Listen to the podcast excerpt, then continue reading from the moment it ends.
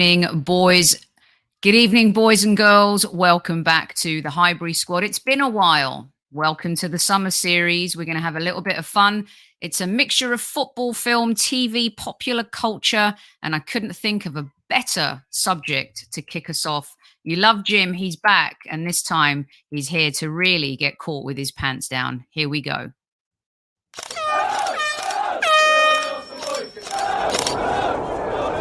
Mind the gap between the train and the platform. Please stand clear of the discussion doors. The next stop is Highbury Squad.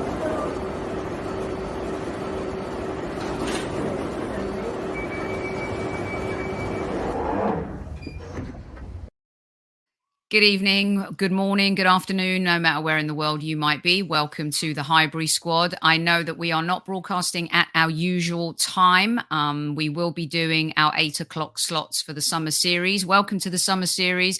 It's a little bit of fun that I enjoy as well as talking about football. As you know, I'm very passionate about entertainment, it's my background, and we've got some great guests coming up to mix it all up for us. And I couldn't think of a better person to kick off the summer series than lifelong Crystal Palace fan, writer, actor, producer, and someone who's probably got one of the best memoirs out there right now, Mr. Jim Piddock. Welcome back to the Highbury Squad. How are you, Sophie? Nice to see you. Nice to see you too. Um, you've been one very busy man uh, promoting your um, your memoir, and I have been telling our listeners that they have to have a read. I mean, it's got so many great anecdotes and and stories. Um, and you've got some phenomenal. I wanted to start off by sharing with them as well uh, some of the fun things people are saying about it before we kind of dive into some specifics.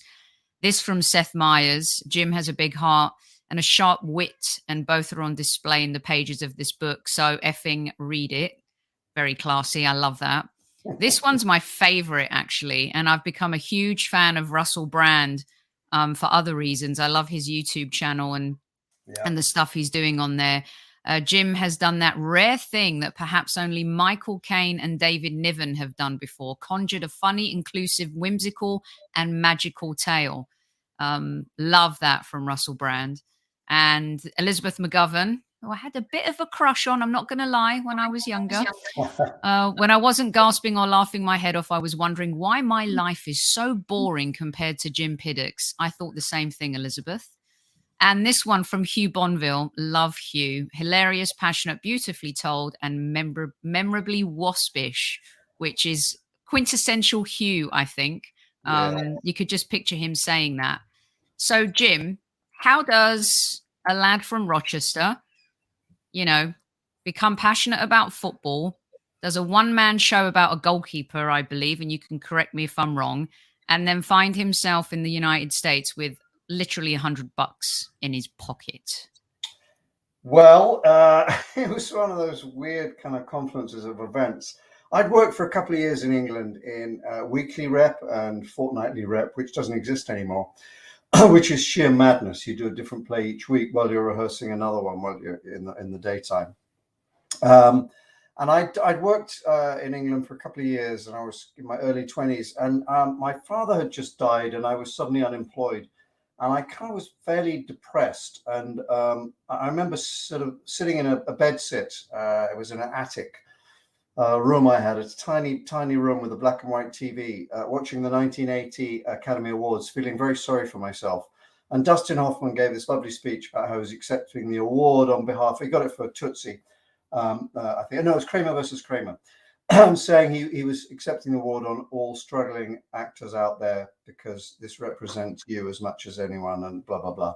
And I was, of course, by the end of the speech, a, a self-pitying, sobbing mess. It was an ugly sight.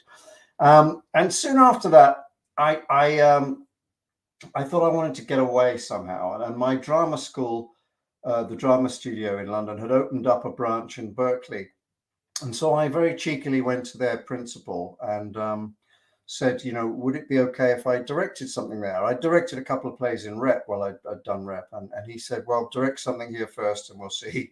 And um, I, I, did something, and he fortunately offered me a job there for three months And, and I went out there just to escape for three months. And I thought, uh, I'll just take a break and, and get a different perspective on things. And I fell in love with California immediately. I mean, I just thought it was just this wonderful, open, new, beautiful place, um, sunny and and um, the opposite of England. yeah, it just felt like there was possible, endless possibilities, and and um, not so rigid a society.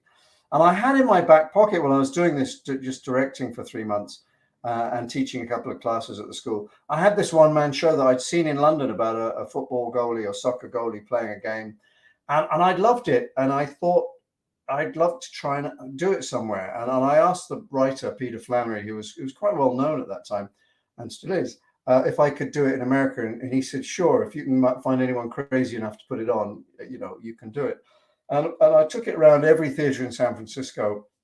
And of course, you know, it was the 1980. Uh, no one was interested, 1981 at that point. No one was interested in football at, at that point. And um, I was an unknown actor uh, with a very British play about football. So they all turned me down quite rightly. And um, I was about to come back and I got a call from the artistic director of one of the theaters, a small 99 seat theater in San Francisco. And he said, Our first play has fallen out of the season. Can you get the show up in, in, in three, four weeks? And I said, Of course I can. And I canceled my flight. And I hired a great director called Richard Side, a Brit I've met out there. And we got the show up. And I had a full night of 99 people on the first night because all the people I was directing at the drama school wanted to see me fall flat on my face and fail. and um, the second night, I had four people in the audience. It was a it was an intimate experience, and um, they were lovely. They all sat at the front, and, um, and I did the show, which was incredibly energetic. It's an hour and a half, two 45 minute halves of non-stop action, talking, moving, diving, uh, shouting, this, that, the other and then I have a nervous breakdown in the course of the, the, the play. Um, and uh, it, it, uh, it, it, the reviews came out the following day after that second night of four people, and um, they were kind of dream reviews that any actor would literally die for. And um, the show was then it sold out for the rest of the run, and then extended twice. And it, and it, took me to New York because a, a, a producer there had seen it, I thought, heard about it, and wanted to do it off Broadway.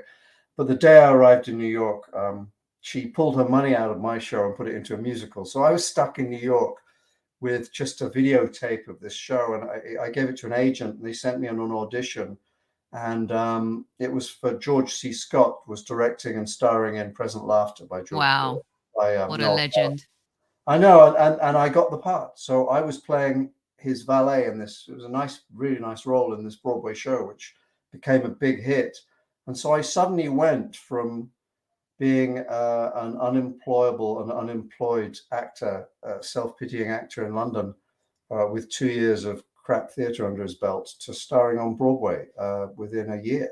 Uh, it was pretty much the only time my career has gone into absolute overdrive in such a short space of time. It's generally been a very steady curve upwards, that sort of tortoise and the hare kind of career.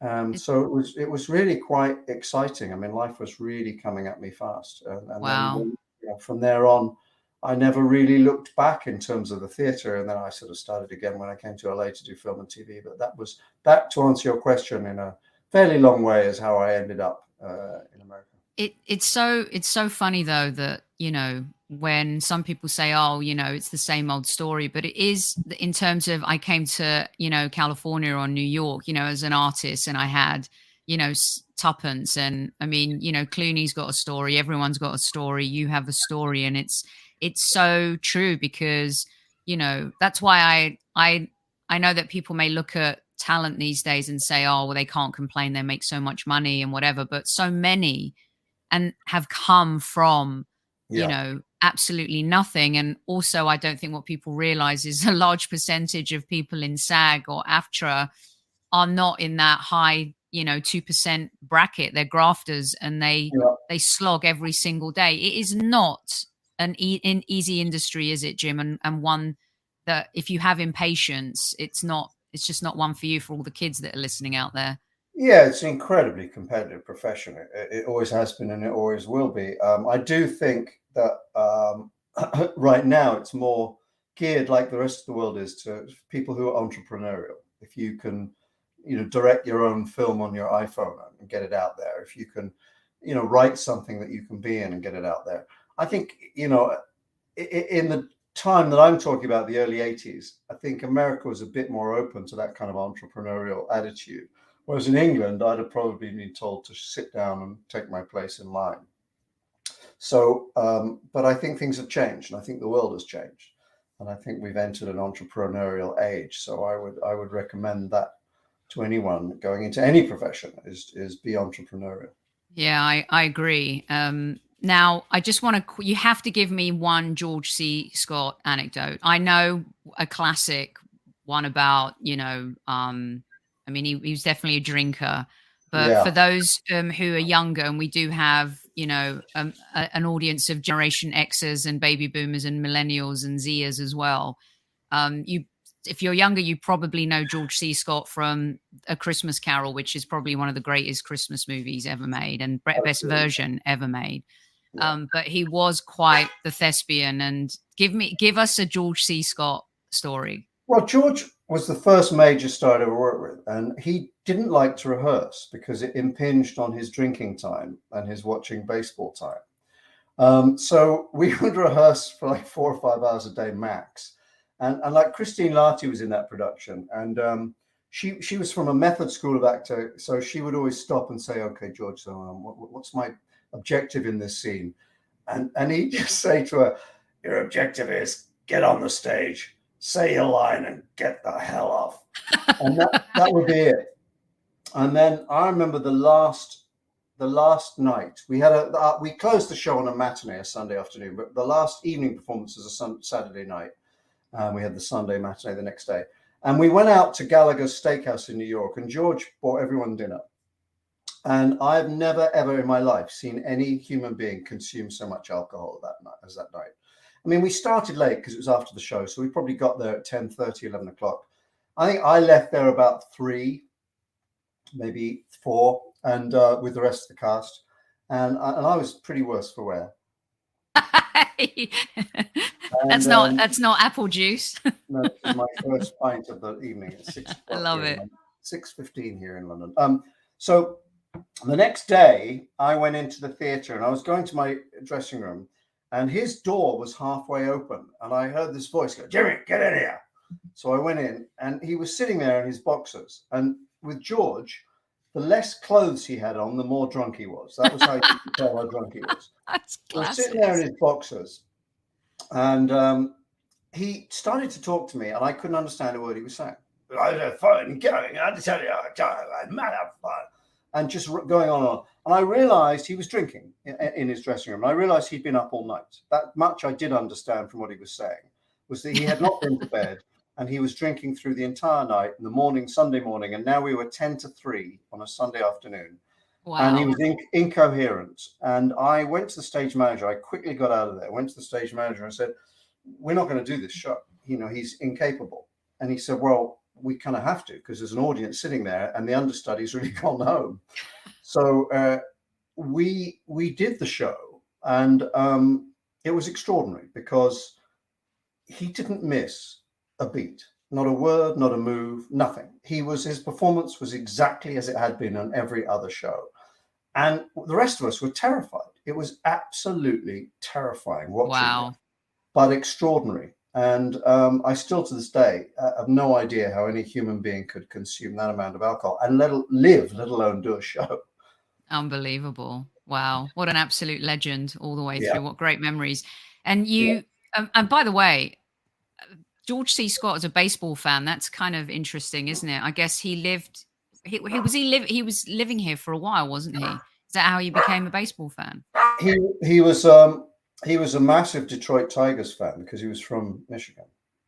So he was a big Detroit Tigers fan.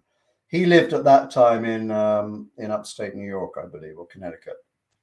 Uh, and then he, he came out to LA. He had a place in LA that he moved to not that long after, and he died. I mean, probably four or five years after that. Um, so it did catch up with him in the end.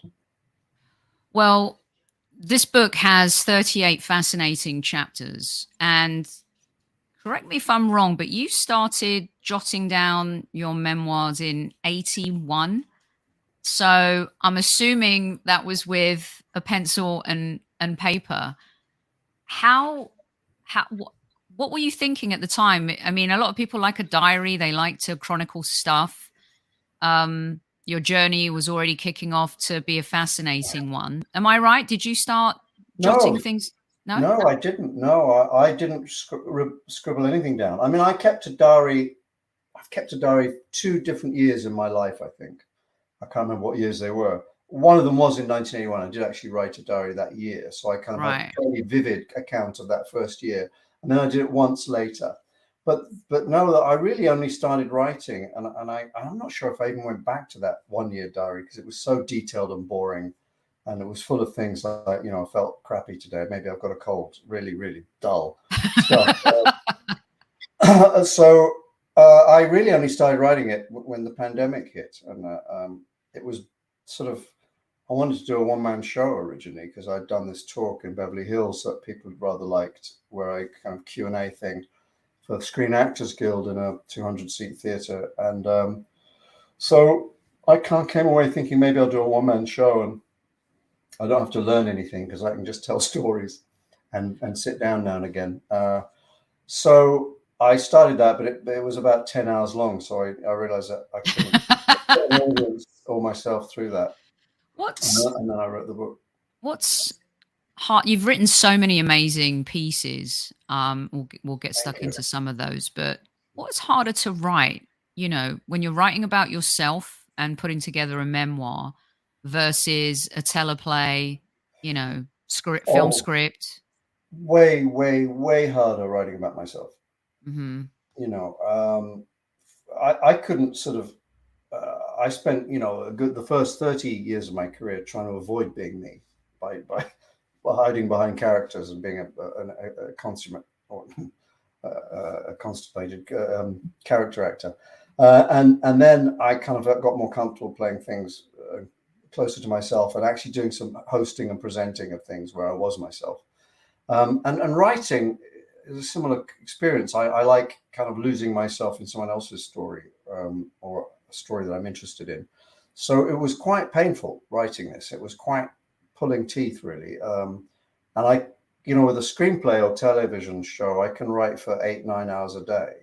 Well, with this, I could do three to four hours max, and then I was my head would blow up um, I found it hard. I found it hard, and it's also much harder writing prose, writing mm. a book, than it is writing a, a, screenplay, which is just a specific craft.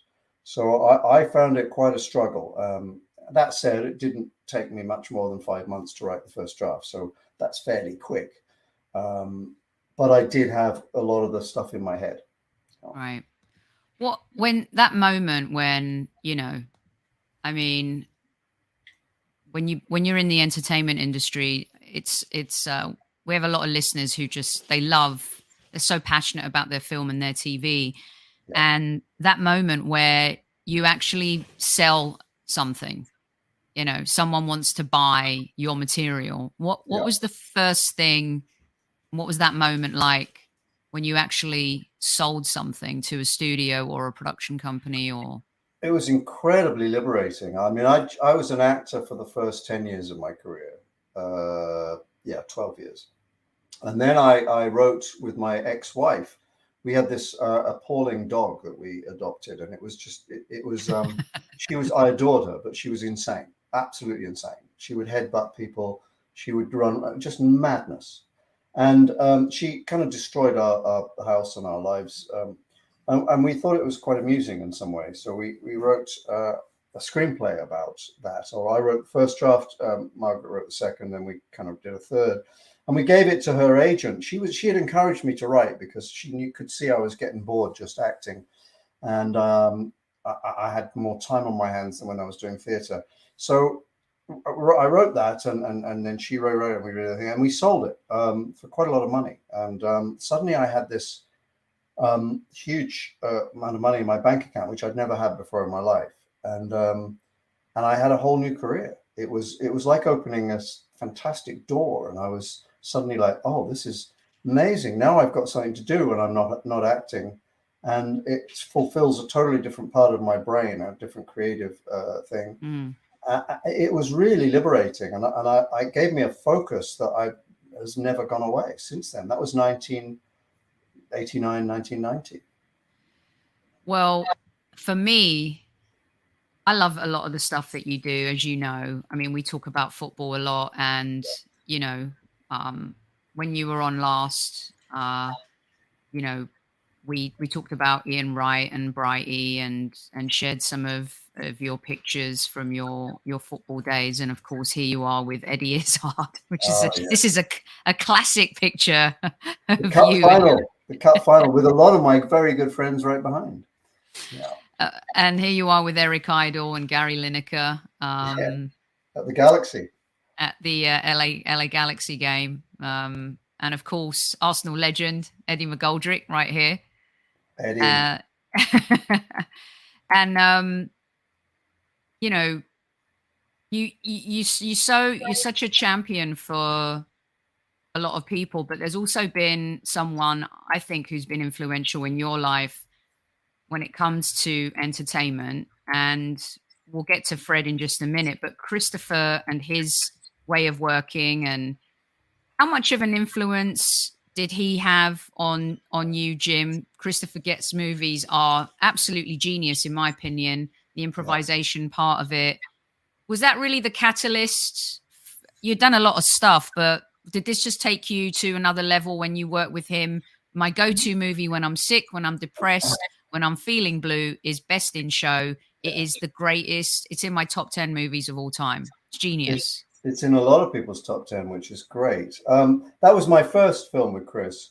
Um, and, I think it changed things for me in the sense that I would, my acting career had sort of faded a bit and I was writing almost exclusively. Um, up until that point, you know, the last, it was the, the late 90s when we shot that. And, um, and I sort of was kind of like, oh, well, I think it's been cancelled my acting career without mutual consent and um, and then I got a call from Eugene Levy and said, "Look, we're doing this film as a follow-up to Waiting for Guffman, and it's about a dog show, and we think you, you know, I, have recommended you to Chris because I think you'd be good for it." And I, I met them, and and um, they're both kind of very socially shy, shall we say, or awkward. And uh, I just sort of ended up babbling. Chris doesn't audition you; he just meets you, and he has a gut instinct whether you can do improvisation or not. And I had done none really since drama school. Um, but I gave him a tape of what some of my work, and, and I left. And um, and I got a call on the way home saying, you know, um, I'd love you to be in the film. Um, so I said, yeah, sure. Um, uh, and, and, that was my first, and and it really, um, I mean, it's the first of I think five five things I've done with Chris, two of which I've written with him. Um, series for HBO called Family Tree and, and BBC uh, and then a film called Mascots for, for Netflix, and then three other films before I wrote with him. And I think what it did for me, Best in Show, um, I'd never played a straight man in a comedy kind of duo before. I'd always been the clown. So it taught me how to do that and mm. to be hmm. economically funny and economical with my acting because I had to be very real to make people think I was a real dog show host, uh, commentator rather and and and let Fred run with it because Fred is a genius at what he does, and you can't compete with that. And I knew that right away, and so I I sort of sat right rode shotgun and went. I've got to be. I've got to make him funnier and also get a few laughs myself.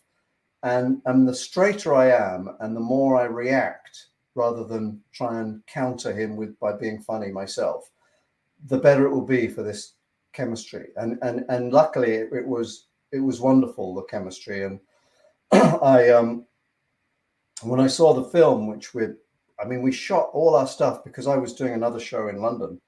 I, I had to I had one day. We were supposed to have three, but we did it in one because we ran out of time and. And, and I can't believe that that amount of film has ever ended up in a film. I mean, from one day, because we're in this whole second half of the movie. Um, so it's about 45 minutes in and out, in and out, mm. all of it and and it was a great revelation to me because I did realize that you can be you can be rather than act with a capital A. You just have to kind of ride with it. Uh, and that was a real revelation. And I think my acting got better after that because I was less, I was more subtle and more, I, I did more with my reactions and my face and my wordlessly that I realized you don't have to speak to be funny or you don't have to talk in improvisation. You can react.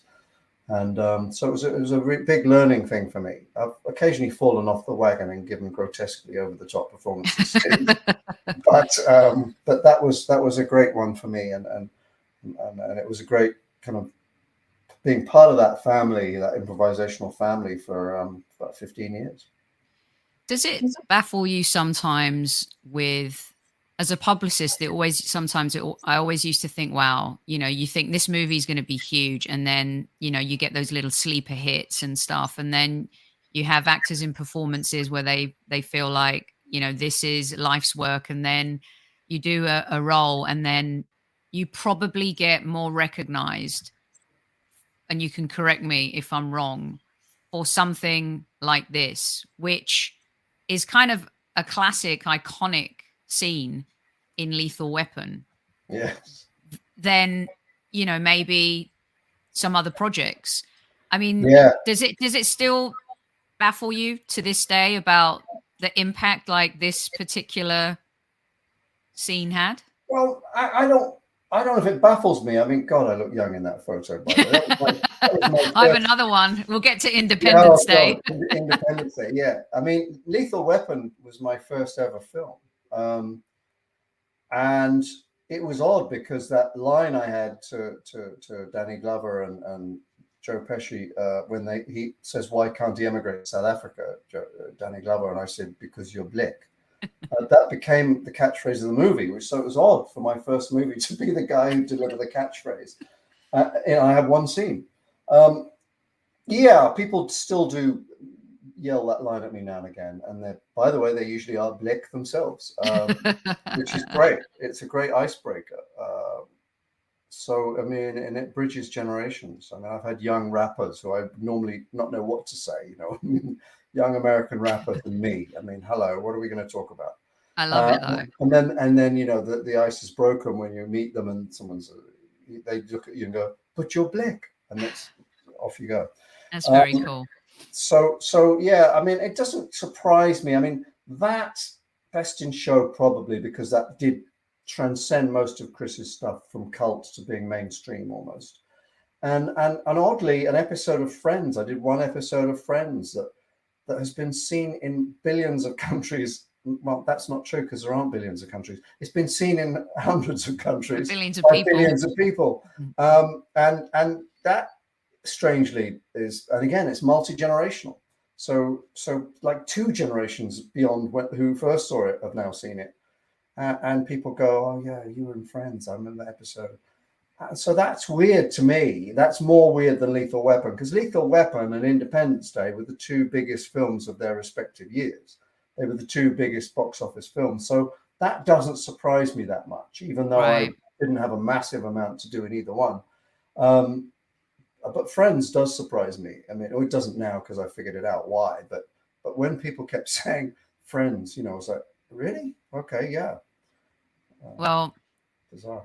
It's not easy, um, you know, moving from film to film or TV show and uh, writing and as great of, as your experiences have been and i think i'll let people read the book but um, you did work on independence day i actually worked with uh, Roland Emmerich on the day after tomorrow. Oh yeah. Um, which uh, yeah, he was he was a, a he was a, a, nice director to to work with. You you do call a couple people out in the book, and I think you guys should read it. But feel free to share any stories. And I do have to ask you about whether or not you were surprised with what happened at the Academy Awards and yeah. Mr. Yeah. Smith. Well, first of all, I should say that one of the people I, I do give it to in the book, and by the way, it's mostly a very positive book, and I, I have good things to say about mm. people, and some people who have bad reputations, and I say I didn't experience that at all. Um, Roland Emmerich was definitely not one of them. I loved him. He was just like an enthusiastic, mad German teacher who was bouncing around with enthusiasm and energy. Yeah. Um, I, I, I uh, there's a chapter in the book uh, which I start by saying there are 10 A list actors I've worked with. Uh, nine I loved, and um, and one was uh, four asterisks word. And uh, if I can find, I can actually list list the. If I've got a copy right here, uh, just happen to have a copy here. Um, the ten are Michael Caine, Angela Lansbury, Anthony Hopkins, Sharon Stone, Tom Hanks, Morgan Fairchild, Sacha Baron Cohen, Naomi Campbell, Kevin Hart, and Faye Dunaway. So, of those, nine I really liked, and one was a four asterisk word, and you can pick whatever word you like for that. And I'll see you next Tuesday. Um, and that chapter has obviously got quite a lot of attention because I do name names, and um, that's unusual in these type of biographies uh, or memoirs. Uh, and the person who ends up being, and I'm not going to give that away because that is a spoiler alert. Yeah. Um, really did deserve to get it with both barrels. Um, there was, I think, three people I really, really stick it to in the book.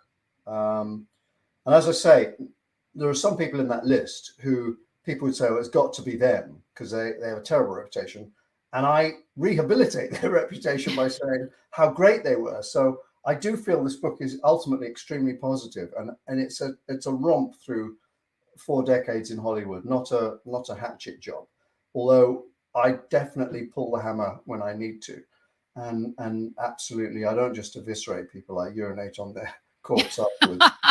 um, and one of one of them's dead, so they can't sue me. Um, one of them remains a mystery, but I'll tell you the other because people are, won't be that surprised by it. When I first got to Hollywood, I auditioned for a show called Seinfeld, which was a huge, huge show at the time, and uh, I, I, went in for this role, which is supposed to be British, and I was in my early 30s, and they did, clearly didn't know what they want because there was actors all ages. There was a, a British actor in his 60s and I went into the room, and there was Larry David, the show's creator, at his desk. It was in his office. Uh, Jerry Seinfeld was there, and some producers and the casting director. and I, as I started the scene, reading with the casting director, um, Larry David put his feet up on the desk, opened a newspaper, and was completely obscured from my view. And I was obscured from his view. And he remained that way for the entire audition. Now, it threw me big time. However, being a consummate professional, I soldiered on, thanks mostly to Jerry Seinfeld and some of the others laughing at what I was doing, and got to the end and bolted out of there. I was really fuming as I went, left the studio, went to my car. And then the older actor who was in the waiting room came out, the guy in his 60s, and he was bright red in the face and clearly upset, visibly upset. And I sort of said, Are you okay? And he said, told me the exact same thing had happened to him. Now, I can only conclude that Larry David, who people love in in um, uh, what's that show? His, Curb Your Enthusiasm, which is a you know it's very good, and he's extraordinarily talented. I can't watch it because of my experience with him, but he's either I concluded he had to be either the biggest asshole on the planet, solution A, or solution B, the biggest asshole on the planet. uh, and I have not changed my mind since. Yeah, fair enough. He, he's one of the people I, I, give it to both barrels. Yeah, fair enough. Um, okay, so a, a, a, good experience you had before. I've got I've got some uh, need to find out some favorites of yours, but there's a yeah. couple of things I do want to touch on. Um, comedians that I've worked with aren't necessary. you you you're very unique in terms of my experience. Uh, I looked after Robin Williams for a bit and uh, on a couple of films, and I found him to be a very s- sad person. And of course, you know that we we all know about his struggles, and just some other comedians that are a little darker in real life than, or maybe you know, then not as outgoing, perhaps. Um, you seem to have this incredible balance you know um, which i find unique in terms of my experiences. Have you found that? I mean when you've you've worked with some super talented people and of course people like eugene levy and and and chris guest and and some others uh, also yes. kevin hart you mentioned um you know you am i off off base or no, have you no, found I, that in your career first of all thank you for that but um I think the big difference is between being a comedian and a comic actor. I'm I'm an actor first and foremost. Um, I actually do probably as much, if not more, drama than comedy these days. Um, but I, I, was always an actor, and that's a different breed than a stand-up comedian. Stand-up comedians are, by and large, manic depressives or bipolar. You know, they they really are go to extremes. I mean, it's an incredibly vulnerable thing to do to stand up and put yourself on on display. Although having said that, I just wrote a book that completely puts myself on display. But um, but most actors, I would say, you know, two thirds of the actors I've ever worked with are introverts, and I'm in that group, believe it or not. And and a third are natural extroverts who just are, are like a, a, a bit. They're not like stand-up comedians. They're just more people are quite happy just showing off. And um, and I don't know why that is. I think you know a lot of people become actors because it's the only way they can be seen and heard if they're that shy or that introverted. And certainly, I would say that's probably the case for me uh, and a lot of actors I know, and, and a lot are very insecure. But I do know some people who are find the right balance. It's hard. I think for me, the sanity structure was having a life outside of it. I wanted to lead a normal life. I never bought into the factory being my whole life, even though LA is a factory town. And, and I think, and I remember a guy at university saying, you know, you're very good at you're uh, acting. If you do that for, for a profession, don't stop playing football because that'll keep you sane. And, and it's true. He went on to be a great sports uh, journalist. Um, and, and, and I think it's true. And I think that, that I've I've played football for 50 something years and I still play on Saturdays or Sundays, uh, some weekends. And that kept me sane because most of the people I've played with uh, aren't involved in show business. Some, very few are. Some are in the music business in LA, but most of the guys I play with are just regular guys who have normal jobs. And that was very healthy for me. And my continued passion for Crystal Palace and staying involved in as a fan as well as a amateur player. Mm-hmm. I think the football kept me real, and and it kept me away from becoming uh, too obsessive because you know it's very easy to get obsessive for me uh, and for most people who choose vocational lives. Yeah. So I think that football kept me on the straight and narrow, to be honest. I can I could totally see see that. There's um I think it's it kind of grounds us back to where we started and yeah. you know takes you back to those places. Although being an Arsenal fan these days will drive anyone to uh, insanity, that's well, for sure. But try a lifetime, we'll, try a lifetime of this, this. Um, speaking of a guy who has it together, I I have to ask you this because I got a few uh, notes from some of our listeners wanting to know. They're such huge fans, of course, and I I think it was your project that really had people take up and take notice of him more as an actor you cannot leave this show today without letting people know if this dude is legit. Yeah. Um, I I, I uh, had heard great things about him um, when before we cast him in the film. Um, and when I went on set, uh, I wasn't particularly involved in the production of it because I, I was wrote the story for it and was executive producer, and I, I was doing something else. So I just went up to the set for a few days and I, when I arrived, um, I, hadn't met Dwayne, and he stopped the shooting and, and gathered everybody together, the cast and the crew. It's a lot of people, it's like a couple of hundred people, and said, "I just want you to know that this is the man who's responsible for you being here," and introduced me that way. Now, no one in my life has ever done that for a writer on the set of a movie. I mean, the writer on a movie is sort of I mean, I was an executive producer too, so I had a bit more kind of clout. But a writer is just, please don't come anywhere near the set, and if you do, just stay by the craft services and fill your face with food. um, the devil. Craft services are the devil. Devil's devil's work.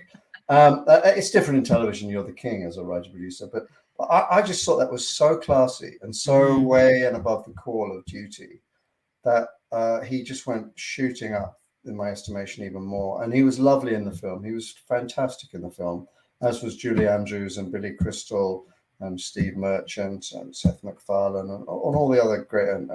Um, Ashley Judd. There's so many good people in that film. It's a lovely Yeah. film. It's a very sweet film that's been seen by millions of people the world over, and it just fills me with pride because that film came from an idea I had talking to my daughter, who was 11 at the time, over dinner.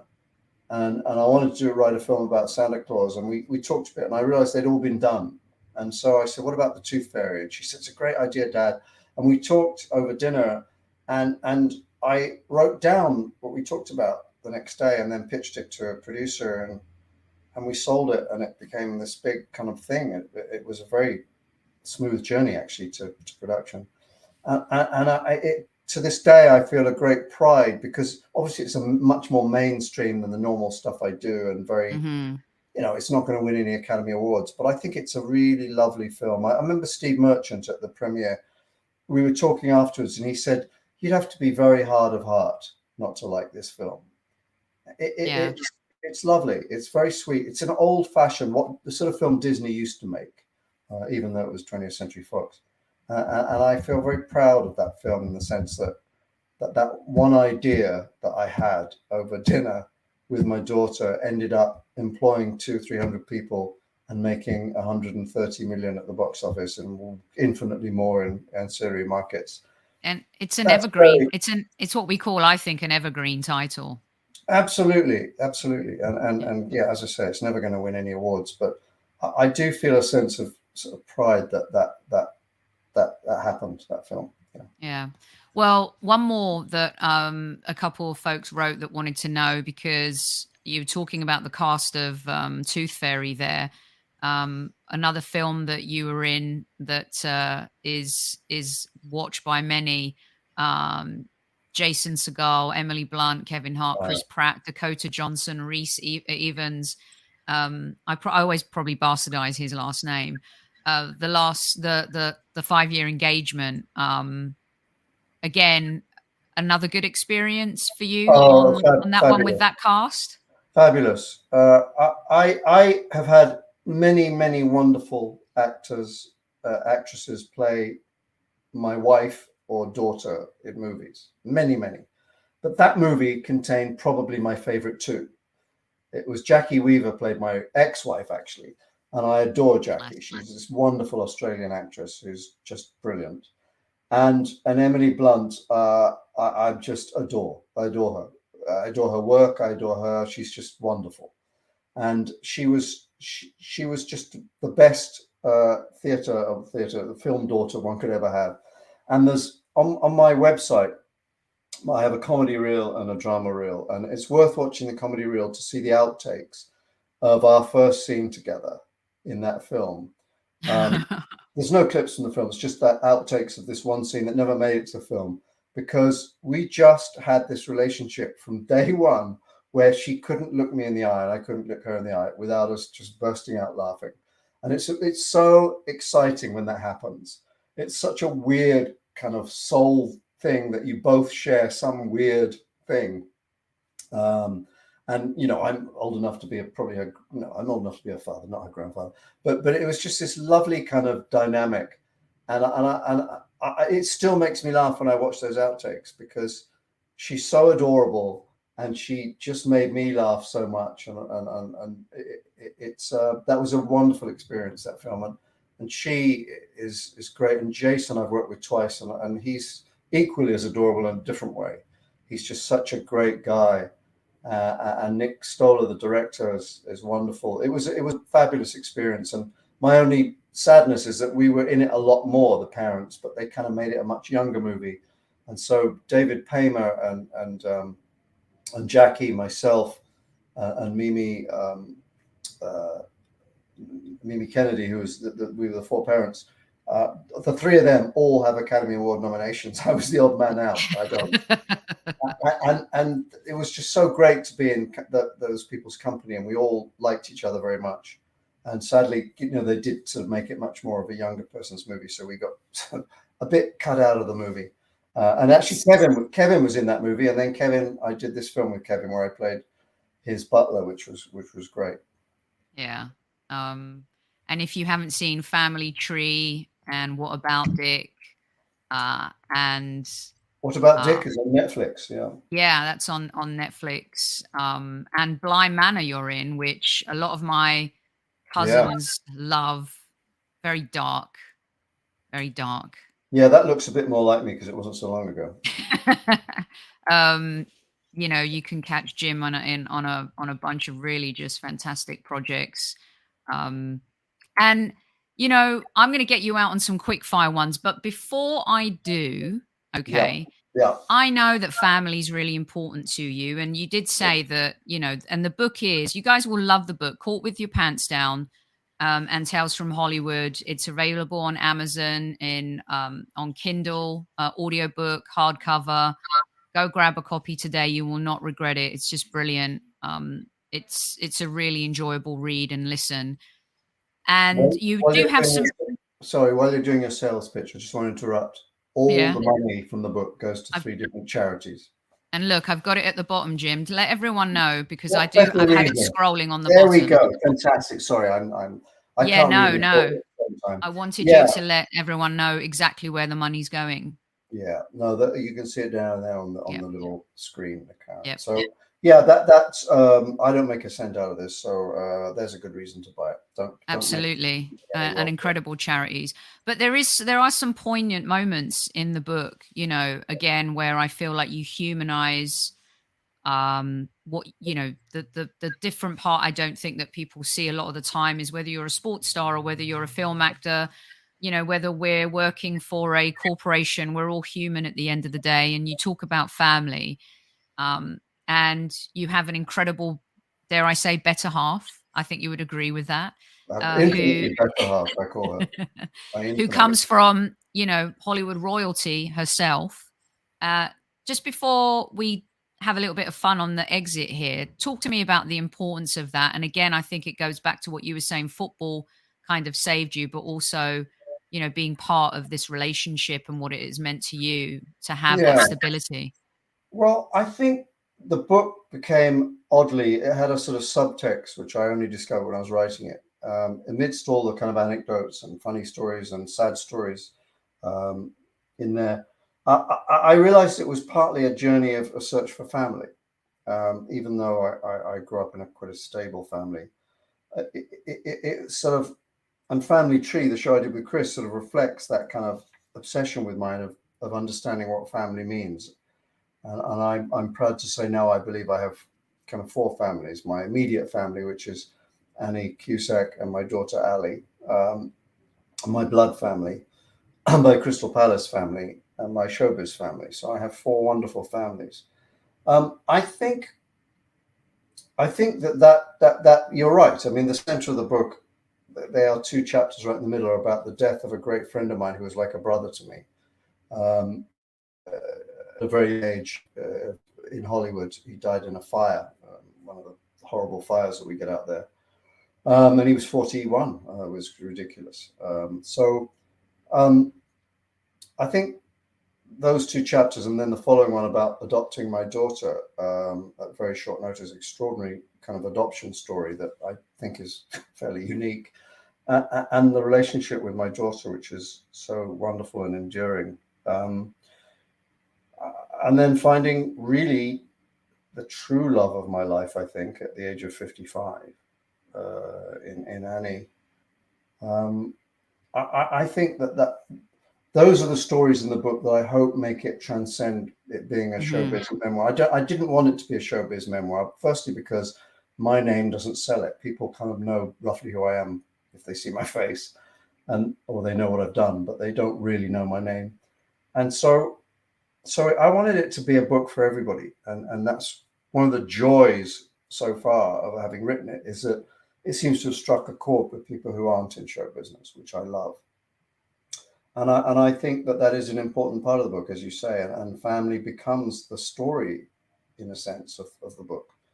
And and my, I, I, I think it'll make a great film. Well, I don't know about that. I mean, I, I do think I should do the one man show at some point, and, I, and I'm mm. actually working it right now. And it's become um, less about Hollywood and much more about the search for family. And and that, that basically all the casts I've ever been in were sort of surrogate families for me. and how I, I was always searching for that. So I think that that's kind of I think that's kind of an interesting arena for a lot of people. Love that. Family is, and I love how you you break down the family and and how and what it can be in different ways, uh, and yeah. I think that's really special. Blood. Yeah, about blood or about in, in, in you know um, bloodlines. It's nothing to do with that. All right, um, let's get you out on these quick fire bits. Um, yeah. Now, what is your favorite film, Mr. Piddock? Well, whenever people do this to me, I'm always really. You hate annoyed. it, don't you? well, I, I, never narrow it down to one. I prevaricate. I sit on the fence, and I'll give you a couple of alternatives. But with the film, I mean, there's so many great films that have been made. But my personal favorite that I've probably watched more than any other film is With Withnail and I, um, oh. which is a small. Well, it's not really a cult film anymore because it's become such a widely known cult film. Uh, it's a big favorite among a lot of comedians and comic actors. Steve Martin, I think it's one of his favorite films. And I, it is a film made in the 80s, mid 80s, and I think it's a work of genius. Um, and uh, Withnail and I is the most quotable film imaginable. It's not everybody's cup of tea, but Withnail and I would be my answer to that one. All right. Uh, TV show. Uh, I think one of the greatest shows ever was MASH. I think it's probably the greatest sitcom ever.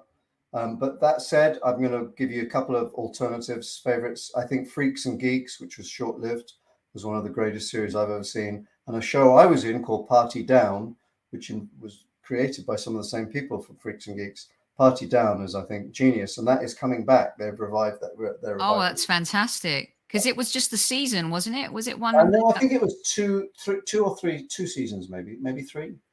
So Freaks and Geeks was one season. But Party Down, I think, did three seasons. Okay. Um, favorite band? Um, the Clash, probably, followed by U2 and Mott the Hoople, a particular favorite. But but the Clash, I would say, I think for me, covered so many areas. Uh, concert? Bruce Springsteen uh, with the Who followed shortly. Whoa. Yeah. Nice. Favorite city in the world? Well, the two that I live in, Los Angeles and London. Love it. Uh, favorite drink? Are you drinking it right now? no, I like beer, and I have a beer in the summer a lot uh, at this time. Um, red wine is my go-to. Awesome. Your favorite Hollywood scandal? Well, scandal Hollywood scandals aren't what they used to be. I think the no. great, greatest one, and it's not great, it's horrible. It took place in 1921 when Fatty Arbuckle. First of all, any scandal involving an actor comedian called Fatty Arbuckle is amusing. um, there the amusement ends because he was charged in 1921 with the rape and murder of a woman called Virginia Rappe, which is odd considering the subject matter. And it was a party in San Francisco, and this woman that was alleged that he raped her, and and that she died because it's, it's awful, this story. I don't know why I'm telling this.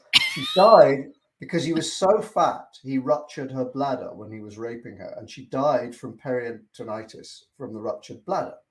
And he was charged with murder. And uh, it was a big scandal. It was the biggest scandal probably in Hollywood history.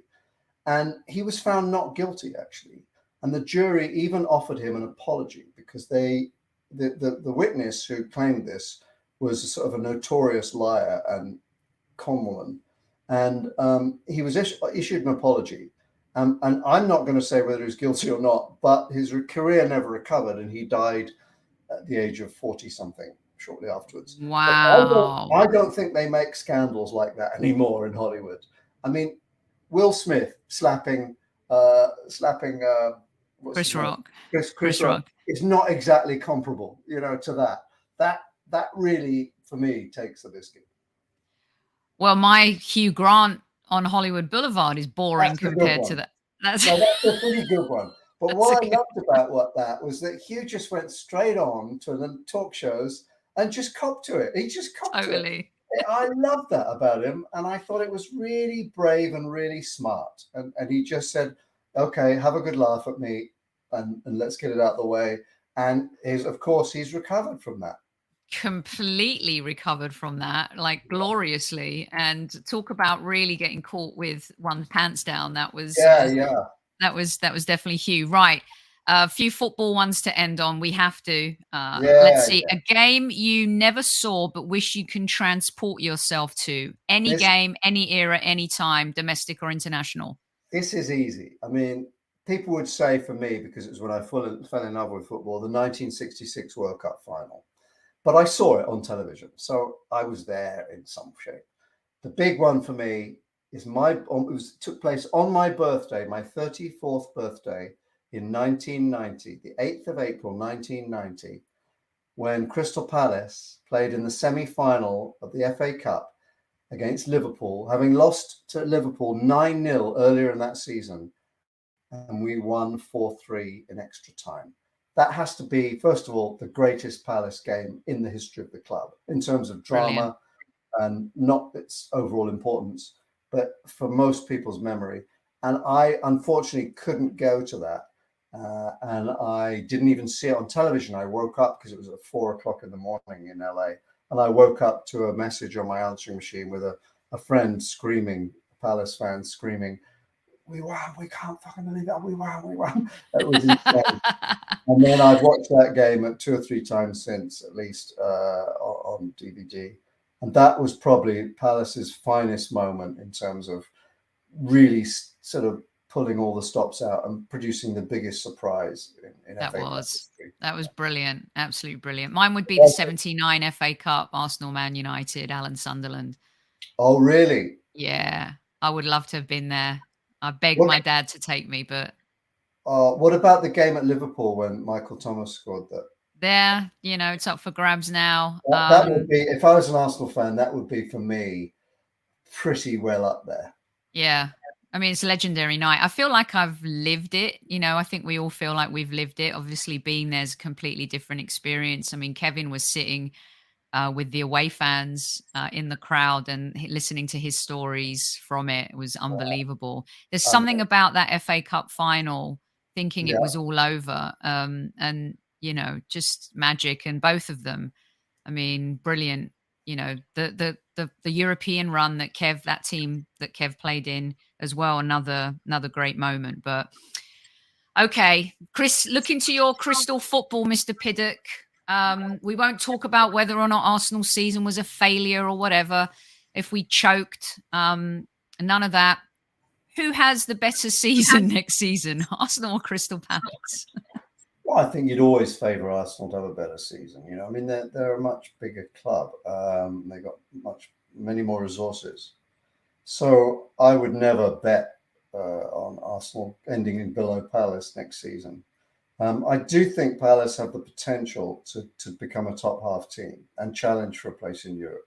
So we could be challenging for Europa spots, but I think Arsenal will be challenging for, for the Champions League. Um, it really depends, you know, on a number of factors. Obviously, what happens in the summer, recruitment, and then um, whether Arteta can kind of kick on and, and, and sort of take this team to another level and whether Vieira can uh, sort of build from what he's done in his first season. So it's a tough one to call. I mean, I, I think the gap between the two clubs has closed for sure. Uh, it's not nearly as wide as it used to be. Um, evident from the two games this last season where where we took you know, four points um, and probably should have taken six. You should have taken six. Yeah, uh, uh, uh, and oddly, we played better against Arsenal than a lot of other much worse teams. So yeah, that that that, that would be a tough one to call. Yeah, that'd be tough. Well, enjoy the rest of your summer. Um, thank, you. thank you so much for spending a good hour with me talking about your amazing book. Uh, don't forget, guys, you can grab it today. Uh, caught with My Pants Down and Other Tales from a Life in Hollywood, Mr. Jim Piddock. Uh, it's available on hardcover, audiobook, or Kindle, and all of the proceeds from the book go to the BAFTA um, Access for All program uh, in the US, uh, Palace for Life Foundation, and of course, uh, something that's close to Jim's heart, um, the aid for Ukrainian refugees as well. You're a good man, Mr. Piddock. Um, thank, thank, you, so Sophie. much. It's a lovely, a lovely hour to spend with you. And um, and please, if you do buy the book, uh, rate it on Amazon because that'll help their algorithms and raise even more money for these lovely charities. It was an absolute delight as always, and um, uh, have a great summer yourself. And and isn't it nice just to relax and not be stressed out every week? Yeah, isn't it, it nice? Is. Just for three weeks, and then we get bored and we say, "When's the season?" Exactly. we start Let's enjoy the next month at least, and then and then worry about next season. We shall. And uh, to those listening on iTunes, Spotify, um, uh, thank you for tuning in. And those who've tuned in on replay as well, thanks so much, guys. We'll see you tomorrow night, 8 o'clock, back to our usual time with Demin Aliaga, who will be talking about his love for the Arsenal women, Arsenal Football Club, and of course, his music career too. He may even play something for you. Until then, we'll see you tomorrow.